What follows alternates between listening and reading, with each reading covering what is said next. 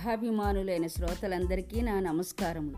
నేను మీకు వినిపించబో కథ ప్యారడైజ్ లాస్ట్ డిఆర్ ఇంద్రగారిచే రచించబడినది. ఇది ఈనాడు ఆదివారం అనుబంధంలో ప్రచురించబడినది. మిత్రద్రోహి నా దారిని నేను నా డొక్కు సైకిల్ తొక్కుకుంటూ పోతుంటే విలాసవంతమైన వాడి కారులో నా పక్క నుంచి వెళుతూ నన్ను ఉద్దేశించి నా గుండెలో దిగేలా గురిపెట్టి వదిలిన బాణంలా వాడు కసిగా విసిరిన మాట అది సైకిల్కి బ్రేక్ వేసి కాసేపు అలాగే రోడ్డు మీదే నిలబడిపోయాను. కారు వంకే చూస్తూ. అరవై ఏళ్ళ నా జీవితంలో ఎప్పుడూ ఎవరి చేత పల్లెత్తి మాట అనిపించుకోకుండా బతికిన వాడిని ఇప్పుడు యాభై ఏళ్ళ సుదీర్ఘ స్నేహ జీవితానికి మెచ్చి వాడిచ్చిన బహుమతి మిత్రద్రోహి బిరుదు. వారం కిందట కాబోలు వాడు మిత్రుల సమక్షంలో నన్ను క్షమించరాని మిత్రద్రోహి అన్నట్టు ఓ మిత్రుడు చెప్పగా విన్నాను. ఇప్పుడు ముఖం మీదే అన్నాడు. అంతటి ఆరోపణకు అర్హుణయ్యే కాని పని వాడికి కష్టమో నష్టమో కలిగించి ఏ ద్రోహం చేశానని వాడి కోపము కసి వాడి వ్యవహారాల్లో నేను ఎప్పుడూ జోక్యం చేసుకోలేదే. అసలు వాడెక్కడా? నేనెక్కడా?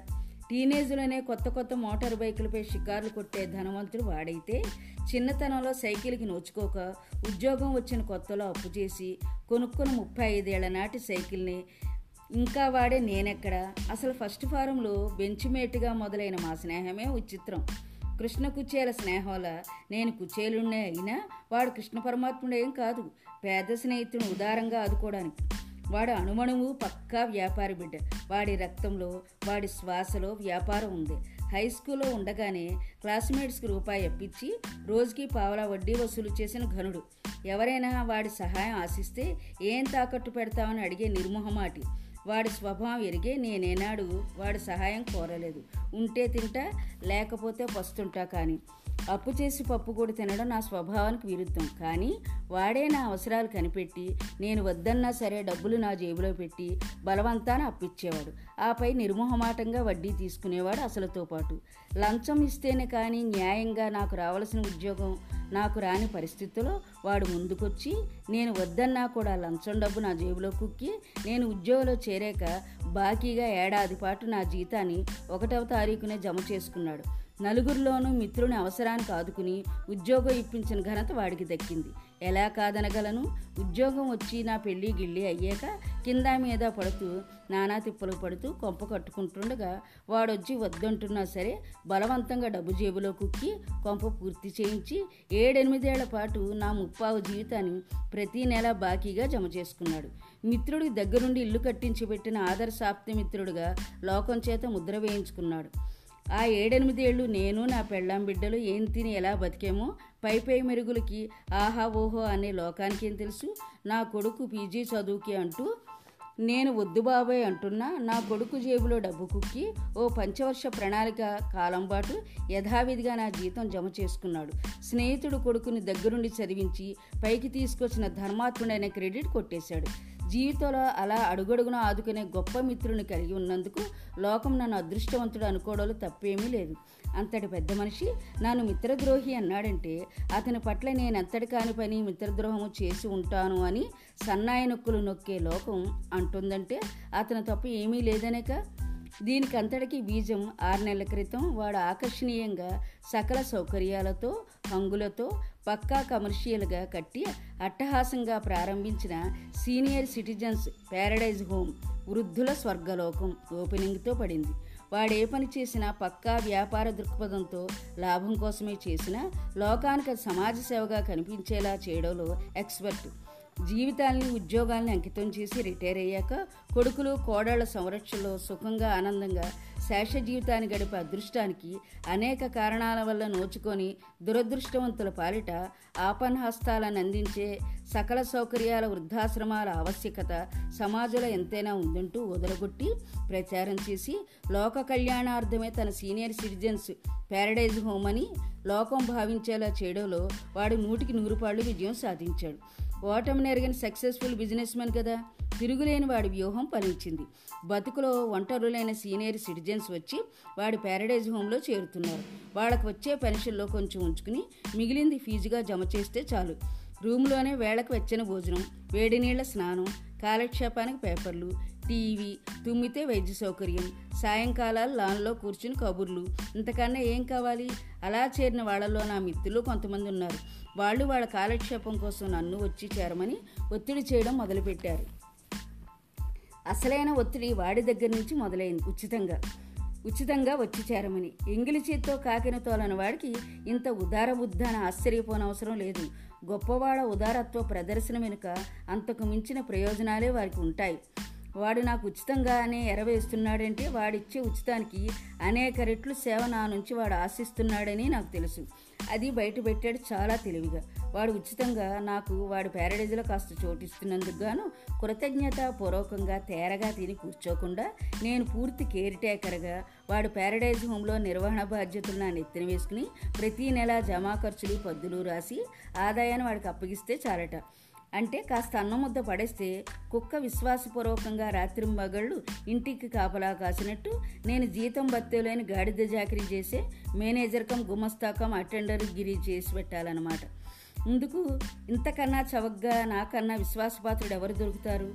వాడికి నేను ఆనందంతో ఎగిరిగంతేసి ఊ అనాలేదు ఊహు అనాలేదు. విని ఊరుకున్నానంతే. అంతేగాక నేను నా మాటలతో బాగా ప్రభావితం చేయగలను కాబట్టి నాలాంటి ఒంటరిగాళ్ళను పట్టుకుని మోటివేట్ చేసి మరింత మందిని ప్యారడైజ్ హోమ్లో చేర్పించగలనని అదే జరిగితే ప్యారడైజ్ హోమ్కి మరో బ్రాంచ్ కూడా పెట్టాలన్నది వాడి ఆశ అని కూడా నాకు తెలుసు.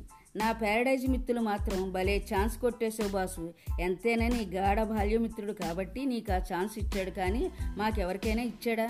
అయితే ఇక నుంచి నువ్వు మా మేనేజరు కాబట్టి మాకు ఎక్స్ట్రా సౌకర్యాలు కావాలంటే నేను కాకా పట్టాలన్నమాట అని హాస్యమాడుతూ నువ్వు ఒంటరివేగా?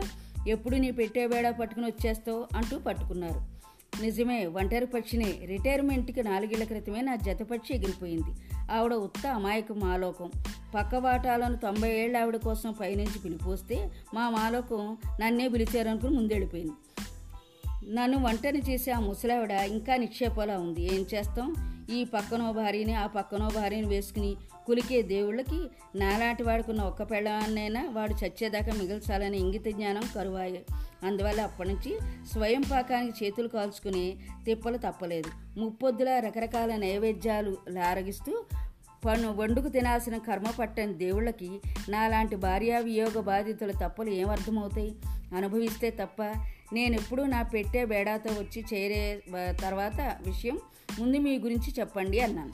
వాళ్ళతో ముచ్చటిస్తూ వెరైటీ సినిమా కథలో ఒక్కొక్కరిది ఒక్కో కథ. సత్యమూర్తి కొడుకులు కోడళ్ళు రాచిప్పలా నిక్షేపలా ఉండి లకారాల మీద జీతాలు తెచ్చుకుంటూ కూడా మన డిగ్నిఫైడ్ డీసెంట్ బతుకులు పానకొల పుడకల ఈ ముసలికంపు ఎందుకు అనుకుంటూ కొంచెం మర్యాదగాను అమర్యాదగాను వృద్ధాశ్రమాలు పాలు చేస్తే నేనొక్కడిని మీకు భారమయ్యానట్రా అని నిలేసే ధైర్యం లేకో అహా అహలోనో ఆత్మగౌరవాలు అడ్డొచ్చి గొనుక్కుంటూ నిట్టూరుస్తూ మూలుక్కుంటూ ఒంటరిగా భారంగా బతుకులు ఏడ్చడానికైనా అవకాశం కల్పించే ఈ ఓల్డేజ్ హోమ్స్ అయినా లేకపోతే బతుకులు ఊహించడానికి కూడా కష్టం గురువుగారు అన్నాడు భారంగా నిట్టూరుస్తూ.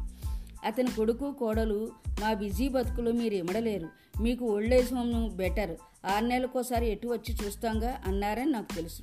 నా కొడుకు కోడలు పిల్ల మాటలు అనకముందే ఆత్మగౌరవం కాపాడుకోవడం మంచిదనిపించి నేనే ఇక్కడ చేరాను. మేము ఉండగా మీకు దిక్కు ముక్కు లేనట్టు ఓల్డేజ్ హోమ్లో చేరడం ఏమిటని కొడుకు కోడలు ఒక్క ముక్క అనలేదు. కనీసం మర్యాద కోసమైన వాళ్ళు ఆ ఒక్క చిన్న మాట అని ఉంటే సంతృప్తిగా ఉండేదనిపిస్తుంది. అది కూడా నాకు దక్కలేదు. పిల్లని కన్నాం కానీ వాళ్ళ సంస్కారానికి అన్నామా? ఈ బ్రతికి ఇంతే ప్రాప్తం అనుకోవడం ఒకటే మిగిలింది అన్నాడు జగన్నాథం నిర్లిప్తంగా. నేనెప్పుడు నా కొడుకింటికి వెళ్ళినా నా కోడల పిల్ల పొమ్మనలేక పగబెట్టినట్లు ముభావంగా ఉంటుంది. అటువంటి చోట ఎలా ఉండబుద్ధి అవుతుంది ఎప్పటిదాకా స్వతంత్రంగా మనకి నచ్చినట్టు బతికి ఇప్పుడు కొడుకులు కోడలు అదుపాద్యంలో బతకాల్సి రావడం కన్నా నరకం ఇంకోటి ఉండదు బాసు. కోడలి పిల్ల డామినేషన్ భరించలేము. ఇక్కడ డబ్బు బారేస్తే సదుపాయాలన్నీ దొరుకుతాయి. అందుకే ఇలా సెటిల్ అయిపోయారు. అందుకు నాకు రిగ్రెట్స్ లేవు అన్నాడు వెంకట్రెడ్డి. మరి నీ సంగతి ఏమిటి బాసు? అని నన్ను అడుగుతూ ఇతరుల వ్యక్తిగత జీవితాలు తెలుసుకోవడానికి మనుషులకి ఎంత ఆత్రమో? నేను మీలాంటి వాడిని నాకేం కొమ్ములు లేవు కానీ నా అనుభవం మీ అనుభవాలకి భిన్నం అనుకుంటాను. నా కొడుకు కోడలు ఒకే చోట పనిచేస్తూ ఒకరినొకరు ఇష్టపడి నా ప్రమేయం లేకుండానే పెళ్ళి చేసుకున్నారు. నేను రిటైర్ అయ్యే వరకు వాళ్ళు నా దగ్గరికి వచ్చింది కానీ నేను వాళ్ళ దగ్గరికి వెళ్ళింది కానీ పెద్దగా ఏమీ లేదు. దూర దూరంగా ఉన్నంత వరకు సమస్యలు ఏమీ ఉండవు. మర్యాదలు బాగానే ఉంటాయి. మనం వాళ్ళపై ఆధారపడి బతకాల్సి వచ్చినప్పుడే వాళ్ళు ఏమిటి అనేది తెలుస్తుంది. రిటైర్ అయి పూర్తిగా ఒంటరిని అయ్యాక మర్యాద కోసమో లోకం కోసమో కానీ కొడుకు కోడలు వచ్చేయమన్నారు. పిలిచినప్పుడు వెళ్ళకపోతే మేము పిలిచినా రాలే చూసారా అంటారని బయలుదేరా. కోడలి పిల్ల పూర్తిగా కొత్త పిల్ల. ఆ పిల్ల కులగోత్రాలు ఏమిటో కూడా నాకు తెలియదు. వాటితో నాకు అవసరమూ లేదు. పెద్ద చదువు పెద్ద ఉద్యోగం పెద్ద జీతకత్తే వాళ్ళ కల్చర్ వేరు. నేను సాదాసీదా మనిషిని. నన్ను మర్యాదగానే రిసీవ్ చేసుకుంది. కొత్త కదా. కొడుకు కోడలు ఐదేళ్ళ ముద్దులోలికే మనవరాలు చీకు చింత లేకుండా సుఖంగా బతుకుతున్నారు. ఇప్పుడు వాళ్ళ మధ్య ఆటలో బుడంకాయలా నేను దిగబడడం వాళ్ళకి ఇబ్బందికరంగా ఉంటుందో లేక వాళ్ళతో ఇమడలేక నాకు ఇబ్బందిగా ఉంటుందో ఎన్నాళ్ళు వాళ్ళతో ఉండగలనో ఉండలేకపోతే తర్వాత ఏం చేయాలో నాకు తెలియదు వాళ్ళవి పెద్ద జీతాలు కాబట్టి సౌకర్యాలకు లోటు లేని జీవనమే. కానీ ఆ జీవనం కోసం వాళ్ళు ఎంత శ్రమించారో కాలంతో పోటీ పడుతూ ఎలా ఉరుకులు బరుకులు తీయాలో కొద్ది రోజులకే నాకు అర్థమైంది. నేను నిలబడి నీళ్ళు తాగితే వాళ్ళు పరుగులెడుతూ పాలు తాగే యువతరం. నేను రైటా వాళ్ళు రైటా అంటే ఎవరిది వాళ్ళకే రైట్ అని చెప్పాలేమో. నేను ఎక్స్ట్రా మెంబర్గా రావడం వల్ల కోడలు పిల్లకి కొంచెం పనిభారం పెరిగిందనే చెప్పాలి. ఇప్పటిదాకా మొగుడికి కూతురికి వాళ్ళకి నచ్చినట్టు వండి పెట్టుకునేది. ఇప్పుడు బీపీ షుగరు మా షుగర్ల మామగారికి తెగనట్టుగా కూడా వండాల్సి వచ్చింది.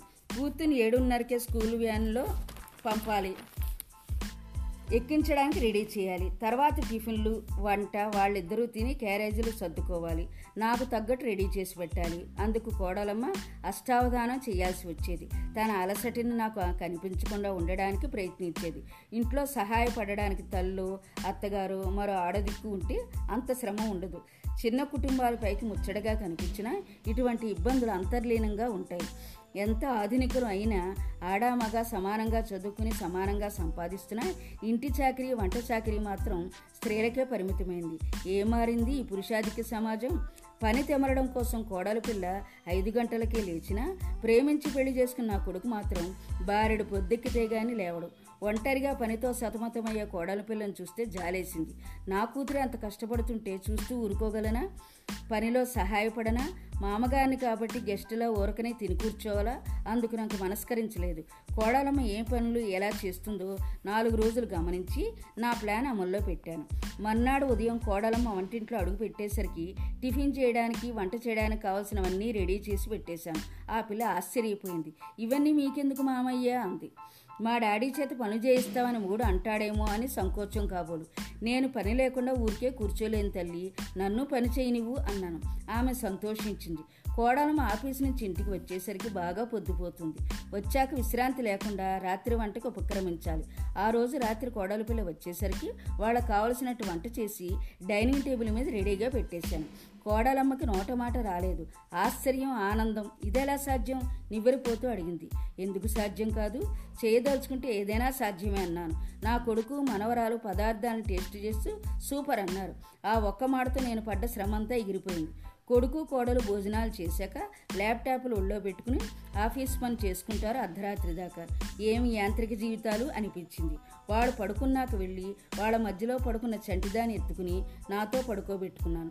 వాళ్ళ మధ్య అడ్డెందుకని దానితో ఆడుకుంటూ దాని చందమామ కథలు చెబుతూ పోలీసు దొంగ ఆడుతూ దాని వీపు మీద ఎక్కించుకుని వజ్రాల మూట అని అరుస్తూ తిరుగుతూ బాగా మచ్చిగైపోయాం పొద్దుటే దాని స్కూలు తయారు చేసే బాధ్యతని నెత్తిన పెట్టుకున్నాను. నేను పొద్దుటే లేచి ఇంట్లో పని చొరబడడం చూసి సిగ్గుపడి కాబోలు నా కొడుకు కొంచెం ముందుగా లేచి నాకు సహాయపడడం మొదలుపెట్టాడు. అందువల్ల కోడలమ్మకి పని టెన్షన్ తగ్గి కాస్త రిలాక్స్డ్గా పని చేసుకోవడం వల్ల ముఖంలో కళాకాంతులు పెరిగాయి. నా పైన గౌరవంతో పాటు మనుషుల మధ్య నిజమైన గౌరవాలే ఉంటే వ్యతిరేక భావాజాలాలు పద్ధతులు ఏవి రావు. వారు శక్యతతో ఉండడానికి అడ్డురావు. తక్కువ చదువుకున్న నేను నాస్తికున్నైతే బాగా ఎక్కువ చదువుకున్న కోడల పిల్ల పక్కా ఆస్తికురాలు. పూజా పునస్కారాలు చాలా గట్టిగా చేస్తుంది. ఆ పిల్ల పూజకి పూలు తెచ్చి పెట్టేవాడిని. ఆమె పూజ చేసుకుంటుంటే ప్రసాదాలు తయారు చేసి పెట్టేవాడిని. చిన్న చిన్న సహకారాలే మనుషుల్ని దగ్గర చేస్తాయి. కొడుకు కోడలు మనవరాలతో కలిసి ఆదివారాలు గుళ్ళు గోపురాలకి ఆనందంగా తిరుగుతూ ఎంజాయ్ చేశాం. అత్తమామలు వస్తే ఎప్పుడు వెళ్ళిపోతారని చూసే కోడలు ఉన్న లోకంలో నేను వెళ్ళి వస్తానంటే కంటతడి పెట్టి వెళ్ళొద్దు మామయ్య అని బతిమాన నా కోడలు ఉంది. మన ప్రేమతో కనిపించిన మన సంతానపు సంరక్షణలో మనవలతో సుఖంగా ఆనందంగా బతకాల్సిన వాళ్ళం. ఆ సంరక్షణకి సుఖ సంతోషాలకు దూరమై ఒంటరిగా అనాథల్లా ఖైదీలా ఈ వృద్ధాశ్రమాలు బతుకులేడవడం దేనికి చిహ్నం అరవై వేలు నిండిన మన జీవిత అనుభవం సారం ఇదేనా? మనం కన్న కొడుకులు వాళ్ళ చేతులు పట్టుకుని మన ఇంటికి వచ్చిన కోడలు విదేశీ శత్రువుల వాళ్ళని దూరంగా పెట్టడానికి మనవల ముద్దు ముచ్చట్లు ఇచ్చే ఆనందం కన్నా ఈ ఒంటరి జీవితమే గొప్ప.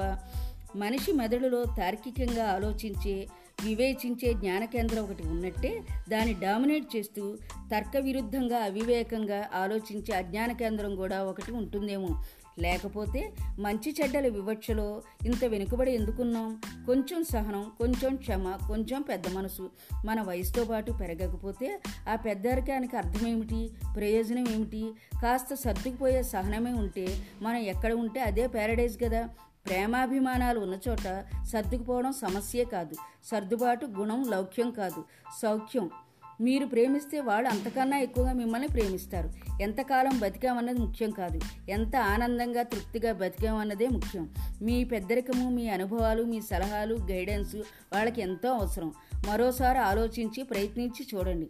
అప్పుడు ఈ బతికే కరెక్టే అనుకుంటే మీ ప్యారడైజ్ వర్ధిల్లాలని కోరతాను అని చెప్పాను. ఎవ్వరూ మాట్లాడలేదు. ఆలోచనలో నిమగ్నమైనట్టు చిన్నగా తలలూపారు. అంగీకరించినట్టే వ్యతిరేకించినట్టు అర్థం కాకుండా వారి మౌనానికి అర్థం కాలమై చెప్పింది. ఐదారు నెలలు తిరిగేసరికి ప్యారడైజ్ హోమ్ మెంబర్స్ సంఖ్య అరవై నుంచి ఇరవైకి పడిపోయింది. నేడో రేపో మరో ఏడెనిమిది మంది వెళ్ళిపోయే ప్రయత్నాల్లో ఉన్నారు. వాడి సామాజిక సేవ గిట్టుబాటు కాకపోవడంతో ప్యారడైజ్ హోమ్ని మూసేయడానికి నా స్నేహితుడు నిశ్చయించుకున్నాడని తెలిసింది. ఆ సందర్భంలోనే వాడు నా గురించి పది మందిలోనూ చిన్నతనం నుంచి వాడిని ఎంతలా ఆదుకున్నాను? వాడి కృతజ్ఞత ఏ కోసానైనా ఉందా? బాగా మోటివేట్ చేసి ప్యారడైజ్ హోమ్ని కళకళలాడేలా చేస్తాడని వాడి చేతుల్లో పెడదాం అనుకున్నాను కానీ కూసేగాడిద వచ్చి మేసేగాడిదని చెడగొట్టినట్టు విశ్వాసఘాతుకంగా ప్రవర్తించాడు మిత్రద్రోహి అని వాపోయాడు. వాడు నన్ను మిత్రద్రోహి అన్నందుకు నాకు బాధేమీ లేదు. నా మోటివేషన్ వల్ల పది మందికి మంచి జరిగినప్పుడు పది మంది నష్టం మీద లాభపడే ఒక్కడు నష్టపోతే ఏం? జీవితంలో ఓటమిని నష్టాన్ని ఎప్పుడూ ఎరగని వాడు నా వల్ల వాడి ప్యారడైజ్ హోమ్ మూసివేయాల్సి వచ్చిందని బాధపడిపోతున్నాడు. వ్యాపారంలో లాభ నష్టాలు సహజం కాదా? ఇక వాడు ఉపయోగించిన కృతజ్ఞత కృతజ్ఞతల మాట అంటారా? ఆదుకోవడం పేరు మీద వద్దన్నా అప్పులిచ్చినందుకు వాడికి నేను కృతజ్ఞతతో ఉండాలా? లేక వాడు అంటగట్టిన అప్పులకు నా జీవితం అంతా వాడికి రాక్షస వడ్డీలు చెల్లించి చెల్లించి నేను చితికిపోతూ వాడిని మరింత ధనవంతుని చేసినందుకు వాడే నా కృతజ్ఞుడే ఉండాలా? మీకు అర్థమైతే చెప్పండి. నా కథ శాంతం విన్నందుకు మీకు నా ధన్యవాదాలు.